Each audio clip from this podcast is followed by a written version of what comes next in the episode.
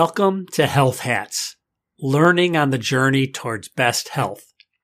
I'm Danny Van Leeuwen, a two legged, cisgender, old white man of privilege living in a food oasis who can afford many hats and knows a little bit about a lot of healthcare and a lot about very little.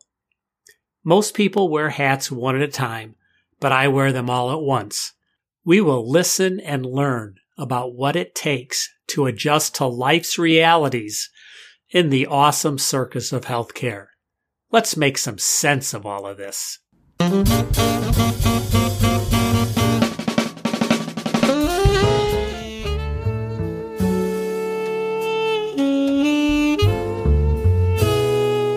you ever feel like you're part of someone else's play? Especially when you go to the doctor's office as a caregiver or a caree. That's what some people call a patient, a caree. So you and your caregiver or caree feel like crap. You're exhausted. You're cranky. What are we doing here? The staff is unfamiliar. Really, they're strange. What were we going to accomplish with these strange people? I'm a nurse, I'm a patient expert, and a caregiver expert. Yet most of what I know and teach goes right out the window when it's me in the doctor's office, whether I'm there for myself as a patient or there for someone else like my mom or my son as a caregiver. It's 50 50 whether it's a good appointment or a shit show. I need different skills, an attitude adjustment, something when I go to the doctor's office. Being a nurse is no help. I used to work at Boston Children's Hospital, where I led the Patient Family Experience Initiative. I took a class there from the clowns. They were known as the Big Apple Circus then, and the Laughter League now. I wonder if we could learn some of what the clowns can teach us as patients and caregivers about relaxing, reading the room, figuring out what you're there to do, and not ending up more stressed than you went in. Maybe even having a bit of fun. In this episode, some of which aired first in November 2018, we'll speak with Jason Stewart, a clown at Boston Children's. I share this interview again for several reasons. First, my attention the past few months is focused on COVID 19. I'm having trouble catching my breath. No, not from a lung infection, but from apocalyptic thinking, the world coming to an end. To know me is to know that as a child of Holocaust survivors, my pathological optimism competes with apocalyptic thinking. I told my son yesterday, he's in his 40s, about trying to shake the apocalyptic self. He reminded me that when he was nine, we were sewing quilts against AIDS and nuclear disaster. He reminded me that this is the end of the world as we know it, and has been since he can remember. Okay, sober thought. Second, I'm preparing an episode for the podcast about COVID 19 testing. Surprise, surprise, testing is complicated. The interview I recorded wasn't sufficiently clear for my taste. I need another week to prepare. So I went back to 2018 when I first started podcasting and found this uplifting gem of an interview with a clown. Re listening, re editing feeds my pathological optimism. I'm laughing and crying and breathing deeply and freely. Please join me to re meet Jason Stewart.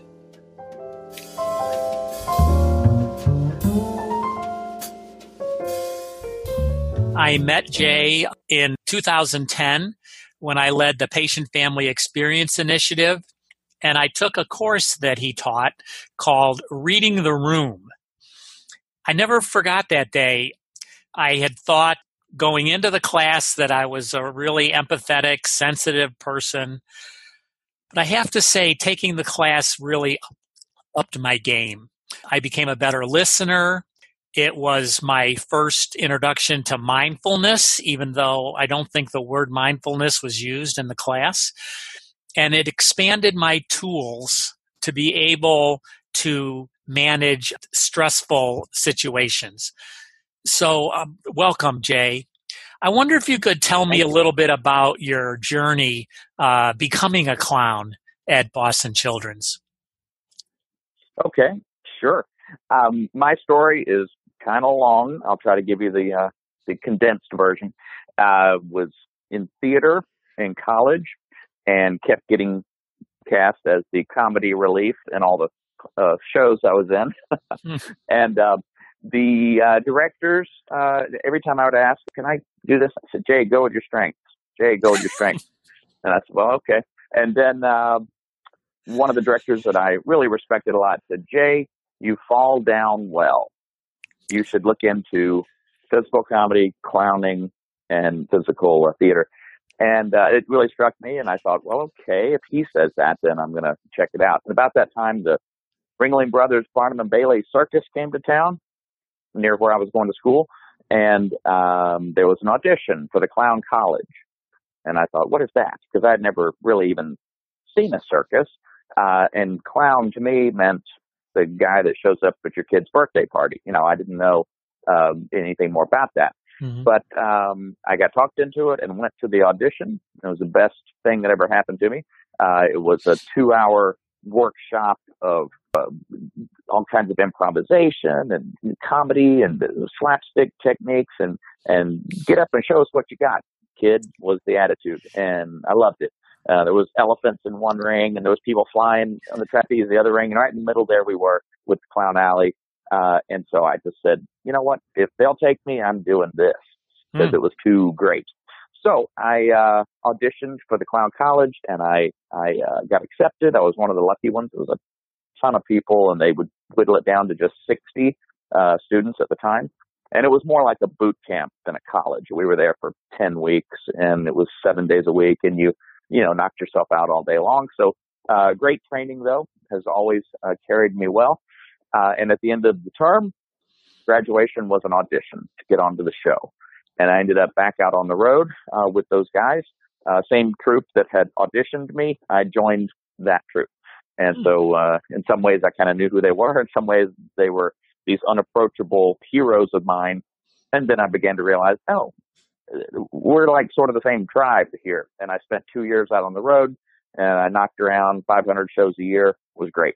About that time, I realized I needed to go back to school because I left grad school to go on the circus, and I was going to lose that degree if I didn't go back and get the hmm. the thesis written. So I did that, left the road, and then I was asked to teach at the Clown College during the period of time I was traveling all over the place. I was taking every gig that I could get uh, to you know use my my newfound uh, love of clown, and then uh, went overseas I was in Japan with a circus. I came back to Ringling. I was the boss clown on the greatest show on earth and writing gags and casting people and supervising the whole crew and blah, blah, blah.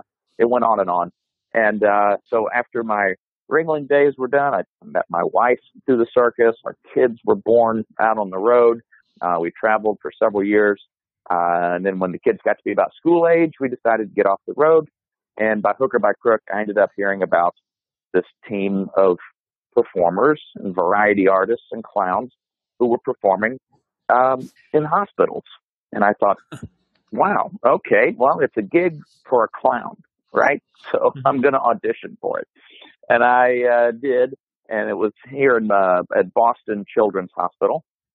And just by absolute fluke, I fell into this wonderful thing. Um, and I said, okay, I'm a clown for 20 years. I've been all over the place, I've done a ton of things, but this is the hospital. And I went, wow, what am I going to do in hmm. there? You can't throw pies. You can't do a bunch of falling down slapstick, you know, blowing things up like we did in the circus. Mm-hmm. Uh, and I was thinking, I need to really shut my mouth and learn something about what this is. I can't come in with these guys who've been here for at that time about 15 years I can't walk in here and act like I know more than they do because I may know a lot about clowning, but I don't know the venue. I don't know the mm-hmm. style. I don't know what's required mm-hmm. in that in that environment. So I was that was another one of the very smart decisions I made was to realize you don't know anything. Mm-hmm. Come in as a newbie, come in as the new guy, and just learn. And uh, and so that's what I had to do. I. I kind of had this impression that the kids in the hospital were somehow some kind of different creature. There was some different species. Oh, it's a sick kid. And I was mm-hmm. tiptoeing around and worrying that I was going to do something wrong. And then I realized, you know, Jay, it's just a kid who happens to be sick. Mm-hmm. The kid doesn't want you to come in and walk on eggshells and pat him on the hand and tell him he'll be okay. He wants you to be a clown for him. There's an expectation that comes with that nose and those mm-hmm. big shoes. And the kid wants you to, you know, he doesn't want to be there. He doesn't want to be in the hospital. Nobody does. Mm-hmm. Right. And so I learned quickly to, to not walk on eggshells and to not treat them as if they were some special case, you know, beyond what is required for the environment, mm-hmm. but um, just to be a clown for them uh, and to bust a joint up a little bit because that's, I think, what every kid deep down kind of wants. Mm-hmm. And so um, this is now my, I'm into my 12th year uh, performing at, at uh, Boston Children's and also down in Providence uh, at the Hasbro Children's Hospital in mm-hmm. Rhode Island. And uh, you know, I work uh, two, sometimes three days a week. Uh, I'm in the hospital. It's um, it, it's an intense experience, but it's wonderful, and I I I do value it very much. So. I came out of that experience with you uh, when I was at uh, Children's mm-hmm. a lot less afraid to fail, mm-hmm. actually embracing failure and uh-huh. I think that was something that um, you talked about in in the course. Can you talk more about that embracing failure in your work? Sure. Uh, yes, I always say that I I have honed my craft of being a failure because it it really is uh, what I think for comedy generally an audience wants. Okay. So failing is taking a chance, it's making a big choice, it's going beyond your comfort zone, and then not hitting the target. For me, the idea that the clown is in many ways a reflection of all of us.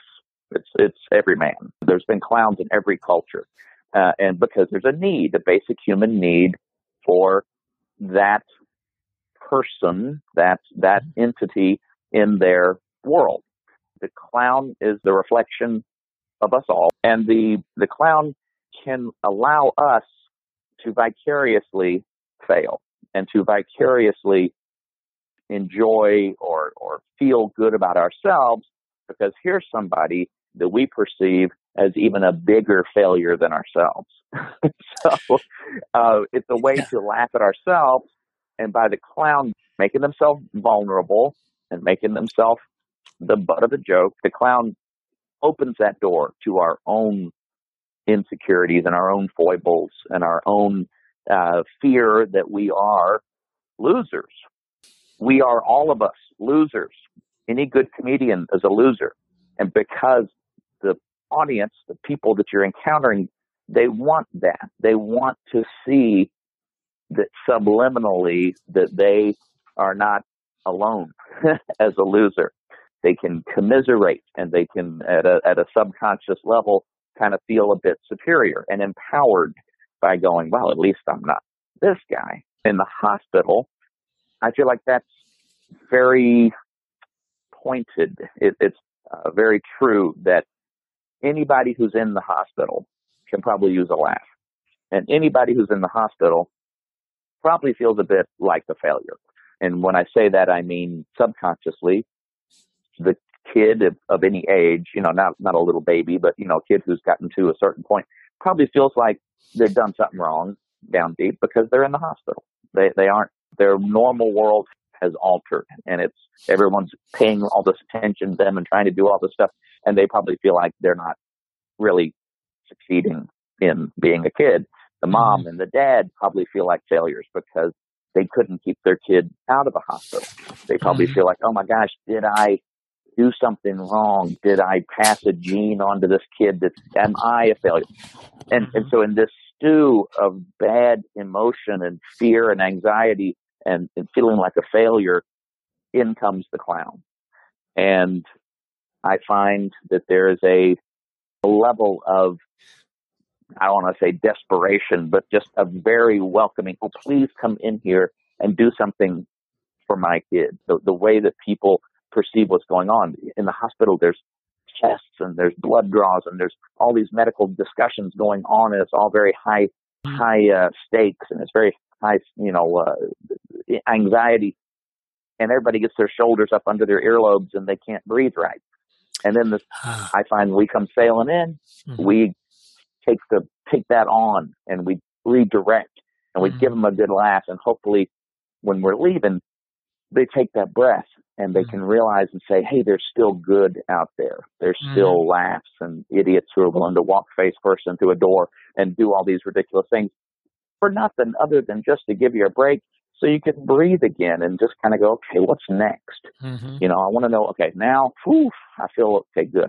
Feel a little more reset, balanced, and go. And a lot of that comes from the idea of these guys are failures and they empower the kid. The kid is always smarter. The kid is always funnier, stronger, the better example. That we need the kids' help. We need mom and dad's support.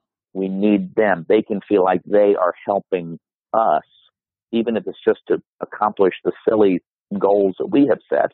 Mm-hmm. Um, and that in us being a failure, needing their help, subconsciously that lifts them.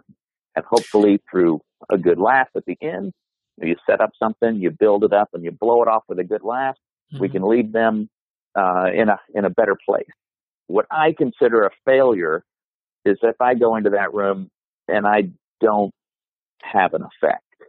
Mm-hmm. If I go in and it's kind of not a not a positive reaction or not mm-hmm. a, if I can't get through, if I can't bring them up, if mm-hmm. I can't leave them a little better off than than I, I mean, you know, nobody bats a 1000 mm-hmm. There's going to be rooms you go in and it's just ice cold, and they're not going to engage.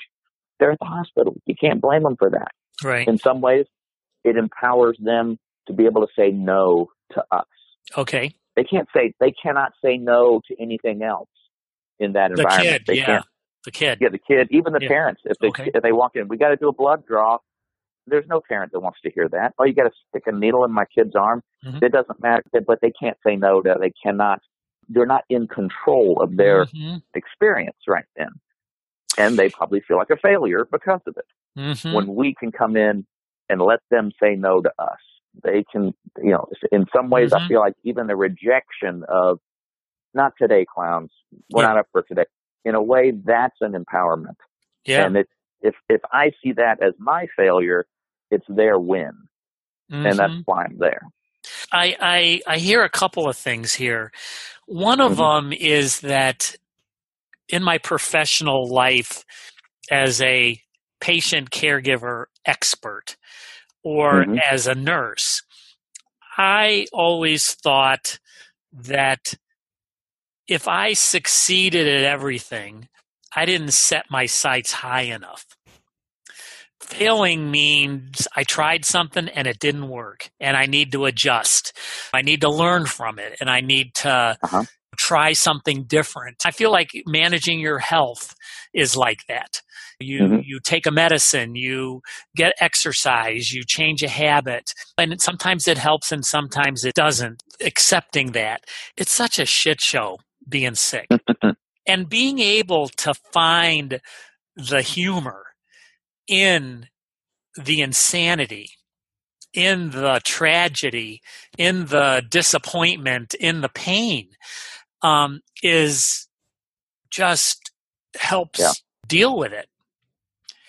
I, I agree 100%. I always say that uh, when I talk to the team, I always say, look, we work in the toughest environment there is, the hospital. I mean, mm-hmm. when I've done shows, I've worked in big circuses, I've done festivals, I've done stage work, I've done, you know, a lot of different things. But the audience is always kind of at a distance and they're always sort of anonymous. Mm-hmm. And I'm coming out to present my routines and my my stuff. Uh, hospital is very different.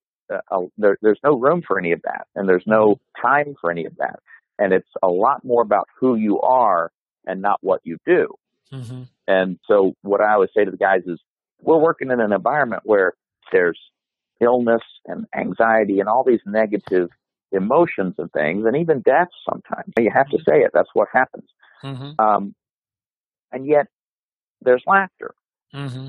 And that's just a miracle in my mind. It's like, yeah. how can there still be that? And my my brain boggles at the the idea of the, the courage of these kids and families and the indomitable human spirit that is there. Mm-hmm. That in the middle of all of that, they can still be wanting us to come in and break up the room and to laugh and to enjoy and to be what I consider your best human. I feel mm-hmm. like laughter is when you're at your best, you know, to me. Mm-hmm. It's, it's when you are the most human. Because uh, laughter is uh, like an autonomic response. It's not applause mm-hmm. and it's not, gosh, wow, that was great.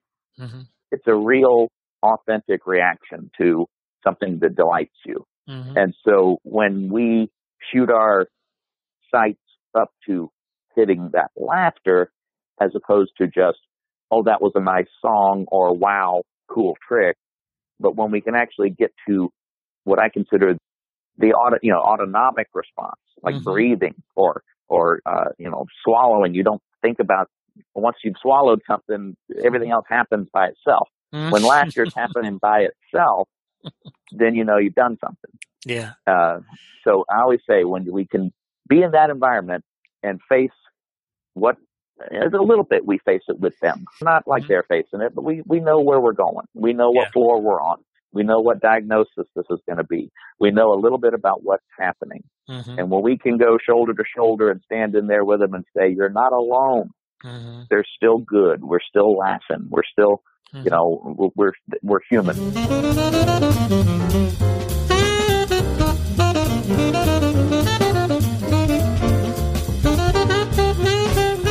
Now, a word about our sponsor, Abridge. Use Abridge to record your doctor visit. Push the big pink button and record the conversation. Read the transcript or listen to clips when you get home. Check out the app at abridge.com. A B R I D G E.com. Or download it on the Apple App Store or Google Play Store. Record your healthcare conversations. Let me know how it went.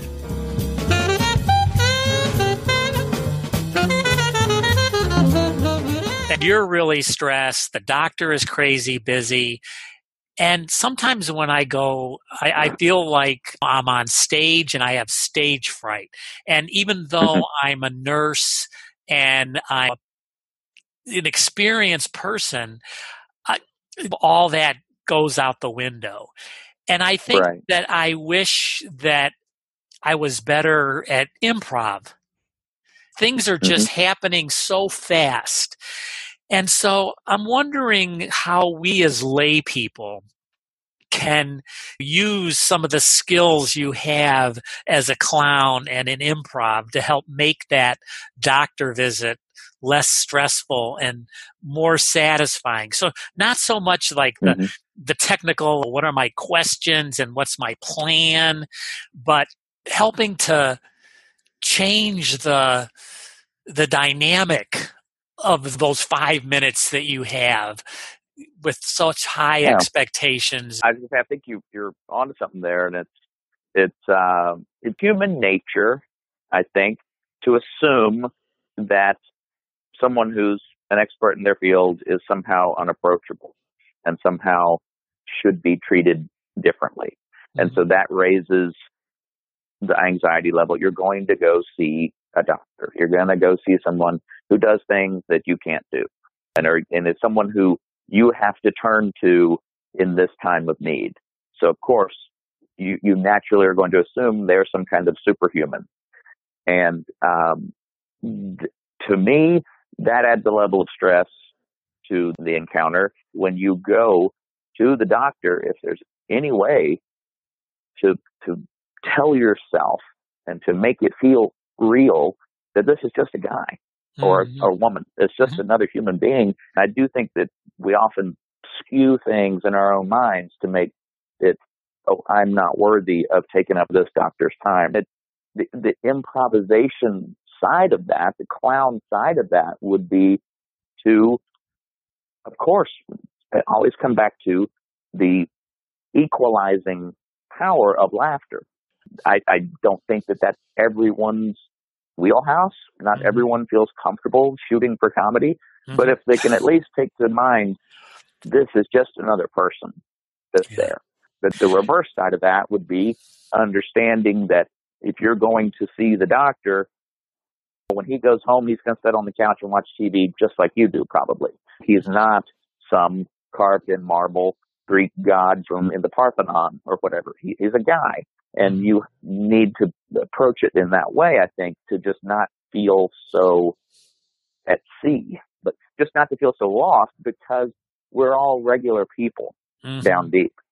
I, I think, think, now that that, you know- humanizing is good. Sometimes when I work with uh, caregivers and patients, they try to put a smile on their face, even if they're not necessarily feeling that, because they find Mhm. that the the other person, the professional, will mimic them, and Right. that helps to uh, diffuse some of the tension. I think Yeah, a, I a think lot of this uh, is about it's so tense. We are all human beings Mhm. with our subconscious mind. We're all reading nonverbal communication. Mhm. And that's part of what that workshop was we did uh, back in the day Right. was that idea of how can you read that to know how to respond in any given situation? What is the person telling you without saying it? What what does their body language say? What is their expressions or the emotions that they're giving off? What does all that say? Uh, and it's all sort of subconscious and not something that that they're choosing to communicate, but it is probably closer to the truth than whatever words they're choosing to express Uh-huh. themselves. And so it's being, uh, to me, part of our work uh, as the clowns in the hospital is to read those nonverbal communication Mhm. opportunities. The that's the skill that I think the hospital clown develops because of the focus of our work. Mhm. We aren't necessarily just trying to cure anything. You know, we're not there to see the charts and understand what this medication has done and what this Mhm. procedure may have helped with. We don't know any of that. Mhm. We do know the spirit in the room. Mhm. We do know the emotional values that are that are present in this unique room because each room is different. Mhm. Every room has different people in it and different people responding in different ways. It's an exhausting mental process for the clown. I, everybody who does this work will tell you by the end of the day, you're probably shocked. You, you, you've been at that heightened level of, of awareness of Mhm. trying to read every little expression and every little body language type movement and, and to see what you can do that's going to contribute and instead of detracting from the last thing you want is to make it worse for those Mhm. folks. Yeah. You know, I mean that is that's the old medical vow, you know, first do no harm. Mhm. And that's us. So I want to ask you one more question and then I'll let you Mhm. go. One of the things that I saw you guys doing that was really impressive to me was that you didn't just go into people's rooms. You sometimes you went with people to procedures and the the kids ended up needing either no or less pain medicine to get them through the procedure. So, what's that about? we don't go in there thinking that we can cure anything or that we're really going to be able to affect stuff medically. Mhm. However, there is truth in the fact that the patient and family's emotional state will affect how things proceed. And so there's been a lot of, of evidence and a lot of attention shown to the idea of you know, the, the human emotions are important and laughter and the release of the stress release and the uh, comfort level of the patient will will dictate some of that. There's a group in Israel mm-hmm. uh, that uh, you actually get assigned when it's a pediatric thing. The kid gets assigned a clown uh, that that works with the kid and before anything happens, and actually goes along through the stages of the procedure that they can be there for, and actually is it's a whole different focus than what I think we are about. But there is evidence that that is of benefit. Mm-hmm. Now we go into areas where it might surprise people um, because we'll be asked, "Hey, we're trying to to get you know this kid to hold still a minute swing you an IV. Can you guys help us mm-hmm. uh, with the distraction, with creating a, a, an experience where the kid will be able to focus on something else while we mm-hmm. make these things happen? Now, we're not scrubbing in and going into an emergency room, operating room, or anything like that. But, um, mm-hmm. but I do feel like we're part of the circle of care in our way and how we can use our strengths. We can contribute and often with stress reduction and with uh, distraction and with raising emotional positivity that it can contribute to things like needing less sedation or needing less uh, painkillers later mm-hmm. or there's truth in the fact that laughter releases endorphins which you know lead to uh, healing and and to uh, uh, just lower blood pressure and, and that kind of stuff. Mm-hmm. And so in that way, I'll, I'll take it that I'm I'm sort of a medical person. uh, not really see myself as a doctor, mm-hmm. other than the fake name that I use when I'm clowning there at the hospital. hey Jay, thank you so much. I really appreciate right. you taking the time. Uh, sure, this has been really valuable.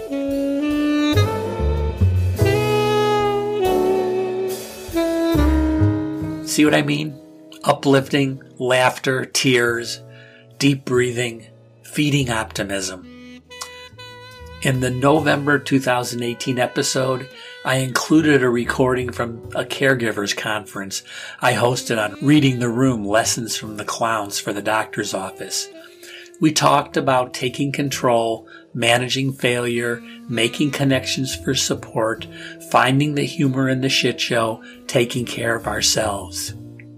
Have a listen, it's in the show notes. Lessons from the clowns never get old. You are not alone. Honor the caregivers, help the helpers. Thanks.